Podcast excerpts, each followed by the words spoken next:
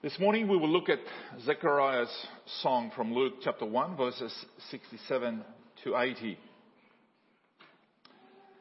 But before that, I just want to say thank you for the gift.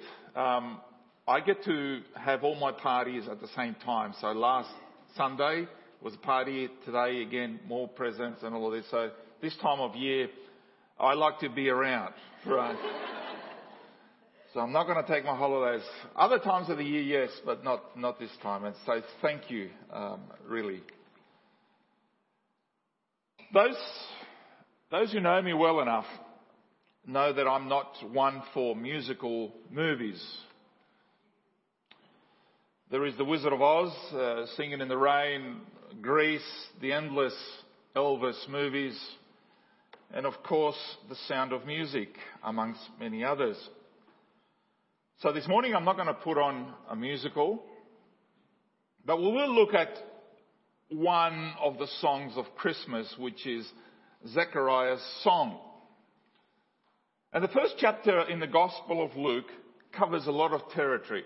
It's a long chapter. Luke chapter 1 goes for 80 verses. And it's quite detailed in the stories of two families Two families whose lives are intertwined in God's ultimate plan of redemption of man. The families involved are that of Jesus and that of his forerunner, John, John the, the first Baptist. And here are some points of interest. The families were related to one another even though one came from the royal tribe of Judah and the other came from the priestly tribe of Levi.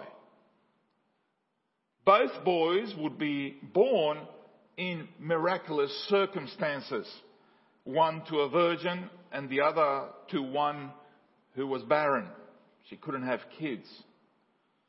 Both names were not random, they were given to the parents by God. Both boys would dedicate their lives serving the one who sent them. Both would never marry and never have kids. Their path would cross in life just as it did at birth. Both had large group of followers and also a more close group of disciples. Both men would pay the ultimate price for total obedience with no compromise. John the Baptist's father was Zechariah and his mother was Elizabeth. We can also call them Zach and Liz. They were from the tribe of Levi. In other words, the priestly tribe that was chosen to minister in the temple. And because there were because we're talking about a whole tribe, not everybody got to serve in the temple because there were, there were many of them. So these priests were, were rostered on for temple duty by casting lots. You pick this, I'll pick that, and, I, and, you, and you will know then when it was your time to serve in the temple. Now, it just so happened God had nothing to do with it pure coincidence that it was now Zechariah's turn for temple duty. It was a big thing, so I'm sure he spent the previous day ironing the robe that he was going to wear. He really looked forward to this time. But apart from the privilege of serving in the temple, nothing particularly extraordinary or unexpected ever happened on the job. Not for a very long time anyway. But this time it was going to be very different. In fact, it was going to be quite memorable. While Zechariah was on his assigned duty, temple duty that is, a high ranking angel, not any angel, but a high ranking angel called Gabriel appears on the right side of the altar of the temple. The angel gives him the wonderful news from God that he's going to be a daddy. Zach can't believe it. No, really, he actually doesn't believe it. His answer in so many words is people in nursing homes don't have babies. Then he asks the wrong question. How can I be sure of this? Wrong question. It's the wrong question for a couple of reasons. Firstly, because he's implying that, the, that he won't believe it, won't believe the news unless he has some sort of sign. And it's also the wrong question because the angel told him that God had answered his prayer.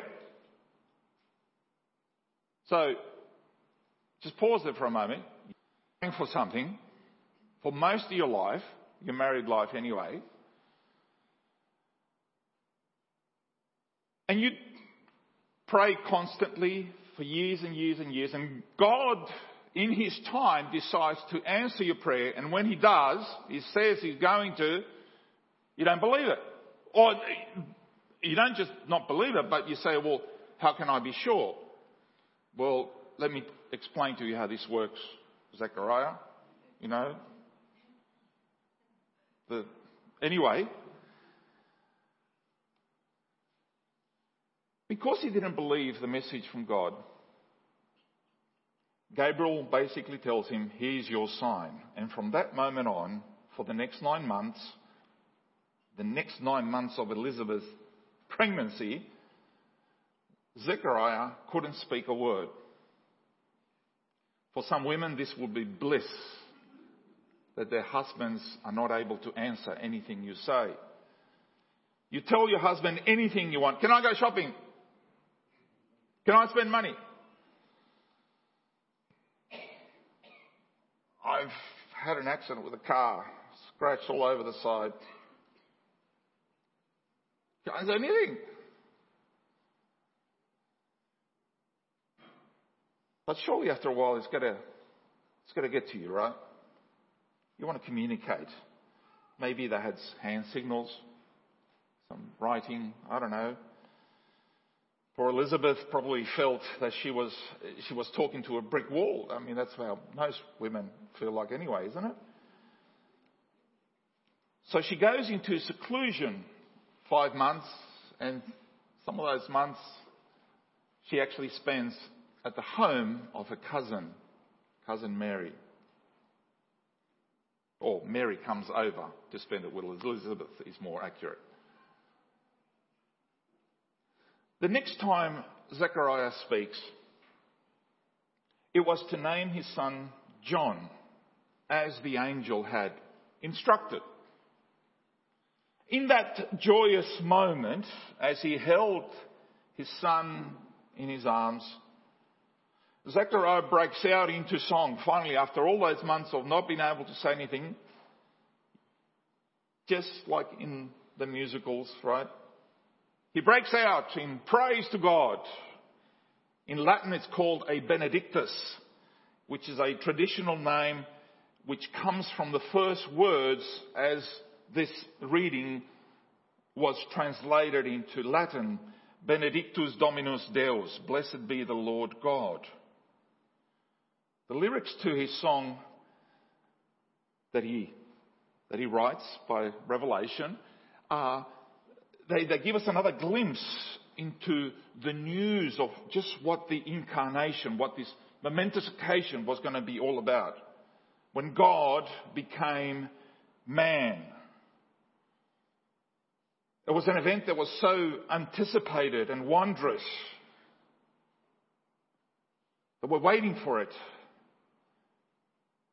So he breaks out into a wonderful hymn of praise to God for who he is and what he's done. So we're going to break down this, this song into to see what, what it is that he, that he talks about. First of all, it is a song of salvation. God's act of salvation in the Bible is, is, is everywhere, but especially in the Psalms. We also love to sing about salvation, and you will see this word salvation appear many times in hymns and choruses and songs that we sing.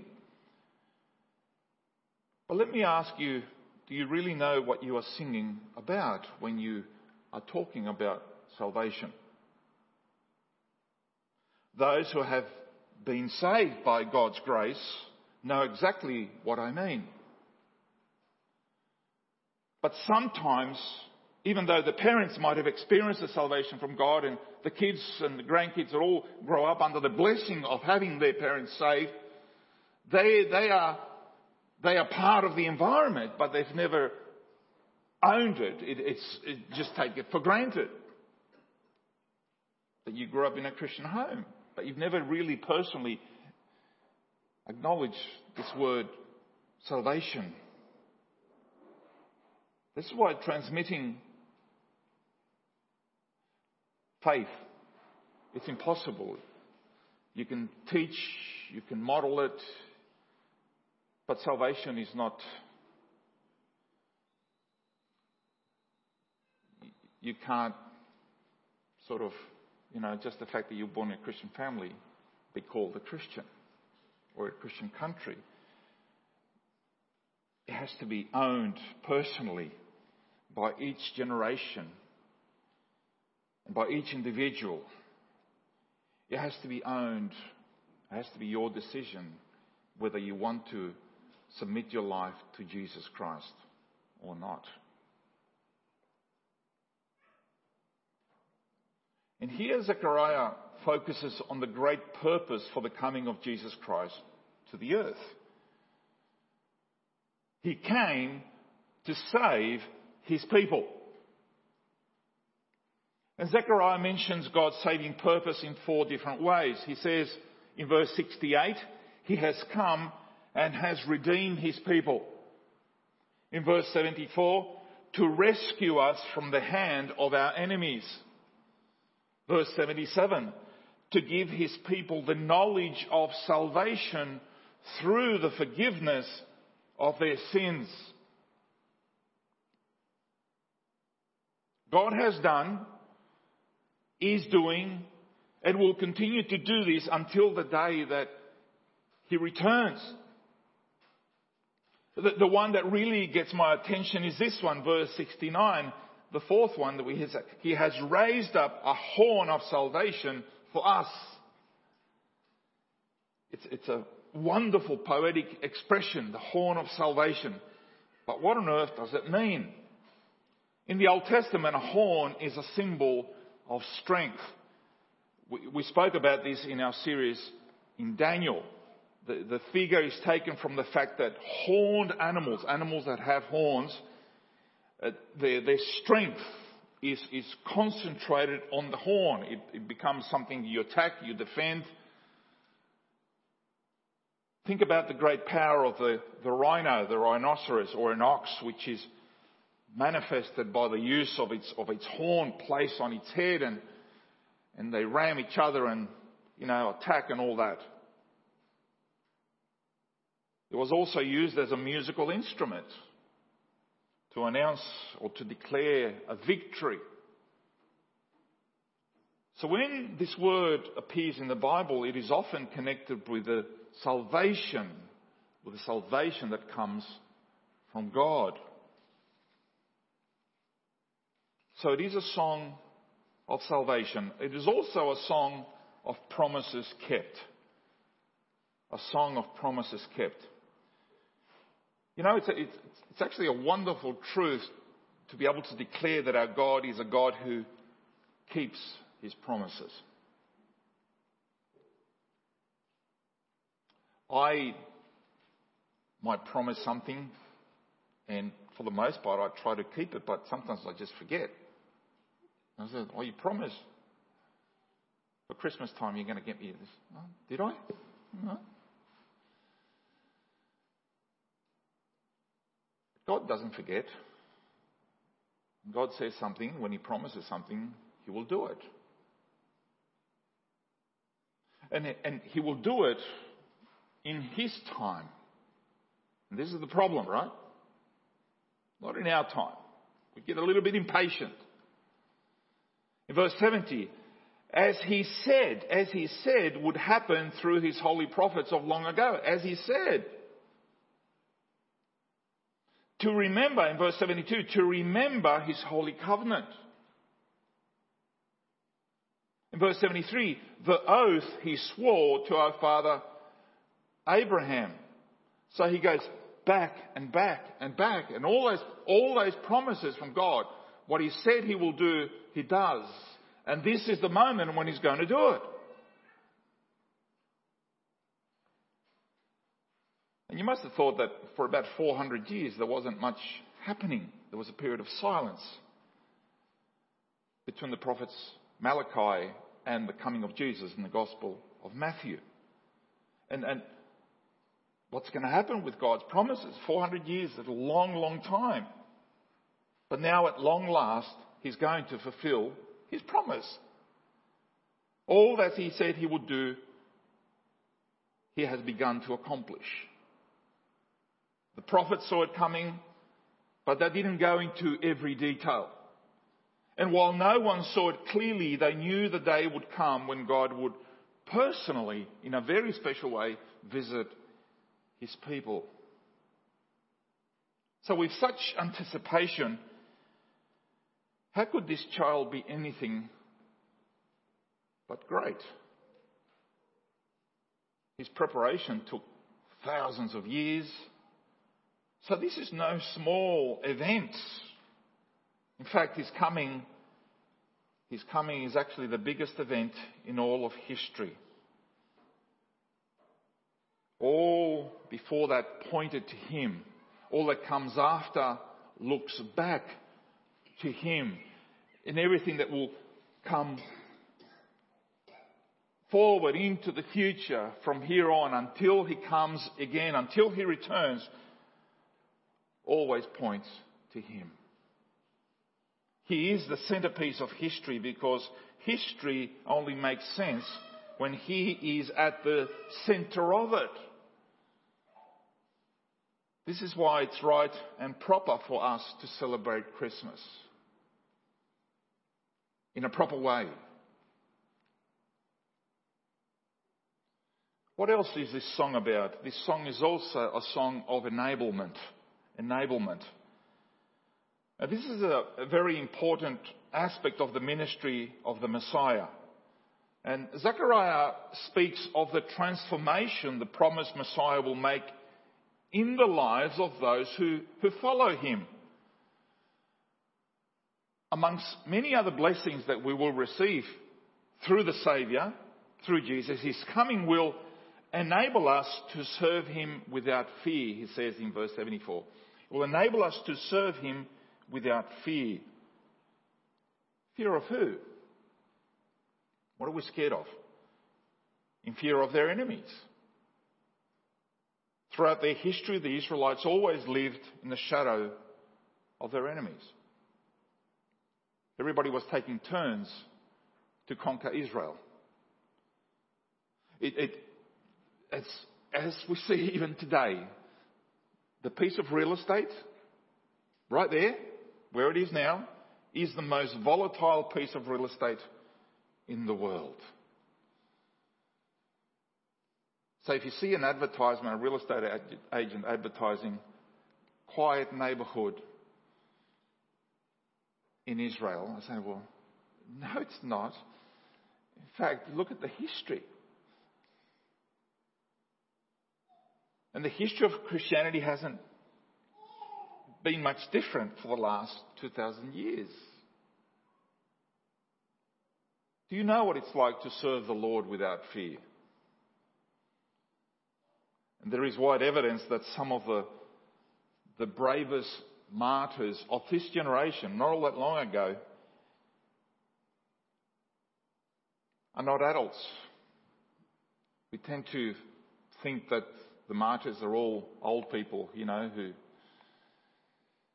deserve to die anyway, right? But no. Some of the, the martyrs of today are actually teenagers, young people, perhaps even younger. I read a, a story of uh, when the war in Iraq was at its worst. I read the story of some children in the war in Iraq who were, who were to be executed and unless they, they renounced their faith, they were going to be executed.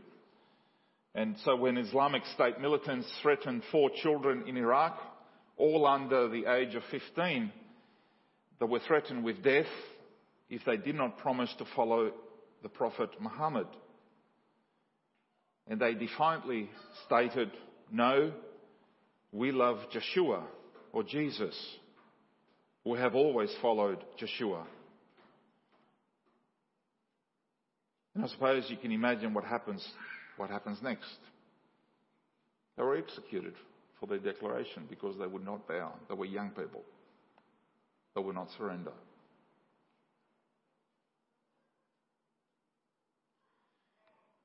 Serving the Lord without fear.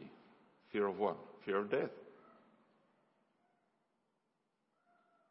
And we look around and we, we, have, we are so caught up in this whole safety aspect of our lives. We even have a safe church program that churches are involved with. Everything is about safety. At work, on the road, it's all about safety.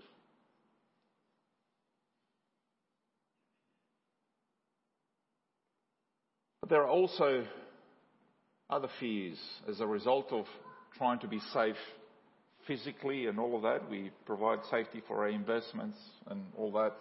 There are other powerful fears.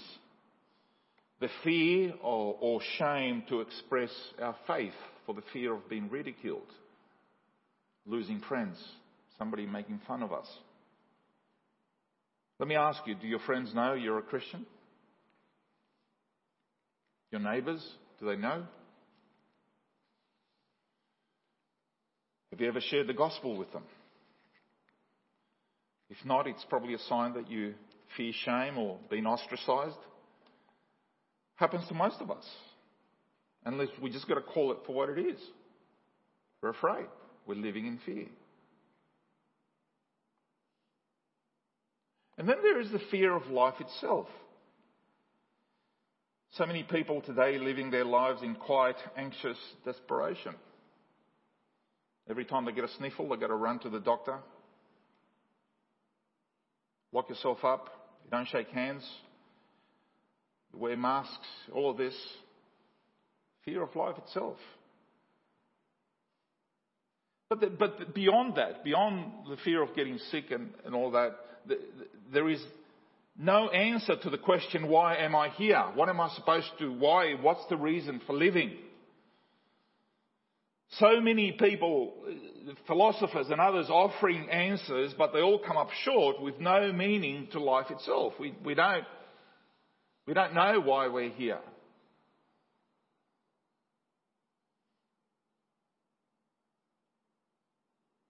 Yet for the true believer, he knows that this question has been answered for the ages in the person of Jesus Christ. And, and Zechariah makes the answer quite clear that Jesus Christ came to, to give our lives purpose and joy for the glorious service of our God. The ultimate purpose is there loving and serving Jesus. He saved you so that you might fulfill your highest calling in the universe to serve God without fear in righteousness and holiness forever. That is the purpose. It is also a song of preparation, a song of preparation. Now, Zechariah considers the significance of his his infant son, that his son is not the Savior, his son is going to be John the Baptist. And, and he holds him in his arms, and in verse 76 and 77, he speaks directly to his son as he's holding him. I can imagine him holding him and, and utters three specific predictions about this special child who will go ahead of the Savior, Jesus Christ. And in verse 76 he says, And you, my child, will be called a prophet of the Most High. Then in 76 again, you will go on before the Lord to prepare the way for him. And in verse 77, to give his people the knowledge of salvation through the forgiveness of sins, of their sins. And this is exactly what John the Baptist did. This, he knew his mission in life even before, before he knew why he was here. He, he was already given a purpose. His whole mission in life was to make the nation ready for the coming Messiah. The fulfillment of prophecy that goes all the way back to Isaiah chapter 40. A father, old in age, right? He's, he was already in his senior years, holding a miracle baby, not his grandson, his, his actual son. It will be a, a pretty proud moment and we all like to think, I think, that, that our kids are going to be someone special, right? As a father, you, you like to think that. But holding a baby that, that has a very special calling on his life, even before conception, and preparing the way for the one, the big one, is really something else. At this moment in time, John is just eight days old. And his father clearly sees, through God's revelation, clearly sees the work that God has called him to do, the task before him.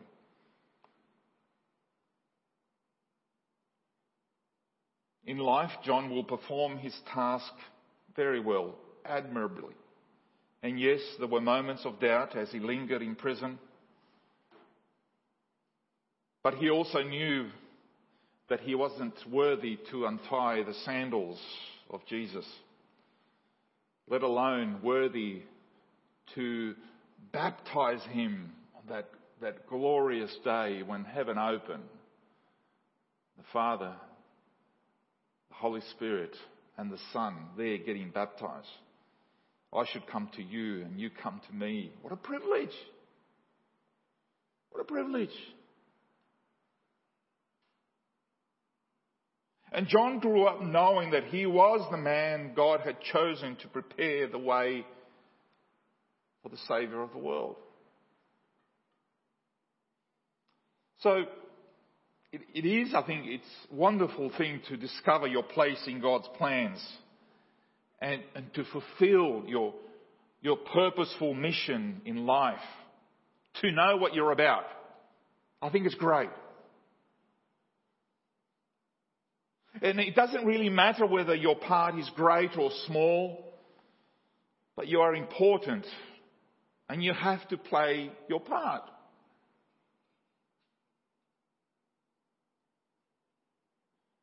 So perhaps rather than saying to our kids, go and do something great, which can easily lead to frustration and broken dreams, perhaps say something like, do your bit, great or small but do something.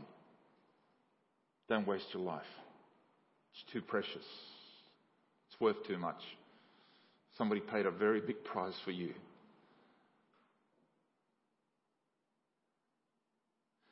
You see, in, in, in whatever field of endeavour we involve ourselves, we, we need to think like, like John and, and, and and make his statement something, something of our own. When, when, when John said in John 3.30, he said, he must become greater and greater and I must become less and less. Jesus is greater and I'm heading the other way. But in heading the other way, I'm actually making him greater and greater. How contrary to the world we live in with the individualistic goals of today. It's all about me. Don't you dare insult me. Don't you dare offend me. Well, maybe in somebody offending you and calling you this and that, maybe that's God's way of making you less and less and making his son greater and greater. Maybe it's in, it's in the fact that suffering shame for his cause is actually lifting him up. and us toning us down. It's okay for your pride to get dented. It's okay. It's okay. If, if, if the reason is to make you less and less and making him bigger and bigger, then give praise to God. That's the story of Christianity for the last couple of thousand years. It's not about you, it's about him. It is also, finally, a song of illumination. In, in a song of illumination, in, in one final burst of praise. It's like uh, the musicals have their crescendo, their, their, their, the crescendo, the, the moment, right? Like in, in, normal movies, it's the car chase to the airport, blah, blah, blah. In music, peak, it's, you know, everything comes together. The peak. I don't know, Liz probably tell me what it's called. But anyway, what is it? The finale. That's it, the finale. Right. Oh, it's very simple, very, very pointed. Yes, the finale. In one final burst of praise, Zechariah speaks of three great blessings that the coming of Christ brings to earth. And, and as, he, as his light shines in our dark world. In verse 78, the rising sun will come to us from heaven. The rising sun will come to us from heaven. Verse 79, to shine on those living in darkness and in the shadow of death. In verse 79, to guide our feet into the path of peace. And this, this theme of, of light and darkness is repeated right throughout the scriptures. From Genesis to Revelation. It's all there. Those who do not believe in Jesus Christ are described as living in darkness. Whereas those who believe and surrender to Him are described as living in the light.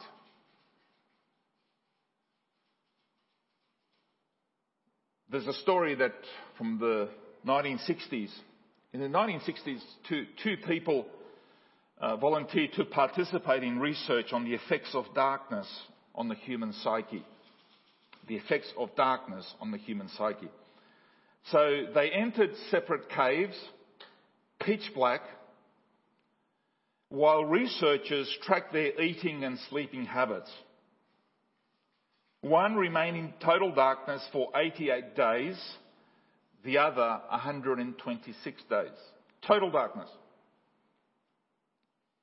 Each guessed how long they could remain in darkness, and their guesses, their guesstimates were off by months. There's no way to track. You, you're in a cave, total darkness, you, you couldn't track it. One took what he thought was a short nap, only to discover he'd been asleep for 30 hours. I know what that feels like, right? Now come holiday time. Short nap oh, still asleep. Hibernation. Darkness is disorienting.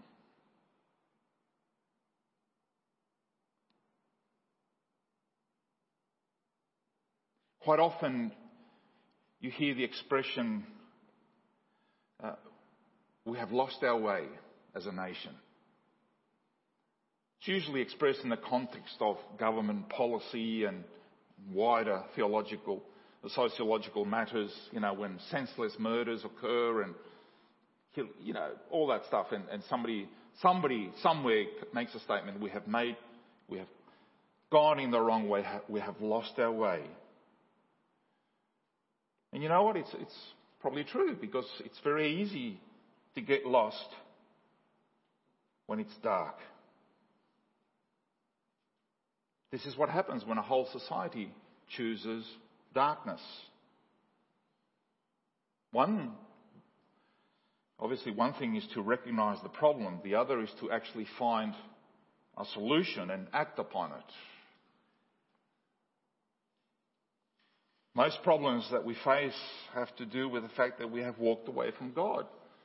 But we don't want God intruding in our lives. We don't want Him coming and telling us how to live, what to do. Yeah, yeah, yeah, we'll, we'll sing the Christmas carols, we'll sing about salvation and all of this, but please, please don't ask me to change my life because of some baby born in Bethlehem somewhere 2,000 years ago. It's my life. I'm going to live it.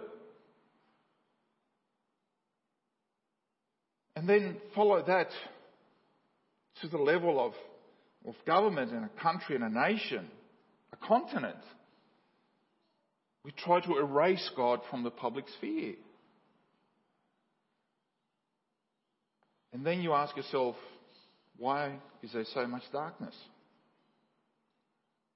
Well, because you're trying to switch God off. But it's impossible because His light will continue to shine. You can pull the curtains back on your window and pretend it's dark in your room, but the sun is shining outside. You just got to pull back the curtains. It's a beautiful day outside. The prophet Isaiah said of the coming Messiah, Isaiah chapter 9 verse 2, the people walking in darkness have seen a great light. On those living in the land of deep darkness, a light has dawned. It wasn't just darkness, it was deep darkness, the type that you can't even see your hand in front of your face. And yet Isaiah prophesied this is exactly what the Messiah would be, be doing. And when he appeared, when he lived, when he died, and when he rose again, he gave us a choice. You can choose darkness or choose light. Which way do you want to live? Some people are walking towards the light, but the majority are actually walking away from it.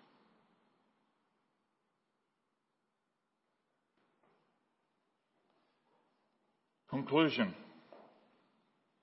Let me draw my conclusion from the Benedictus of Zechariah. Well, like I said, nothing like this has ever happened before. God has visited his people, and from this moment on, nothing will ever be the same again because of Jesus Christ. He has come to save his people and forgive their sins. He has kept his promises. He has come to release us from our fears. He has come to give us a, purpose, a mission in life. And He has come to guide us on how to truly live our lives. What a wonderful Saviour we have. Our Lord Jesus Christ. Amen.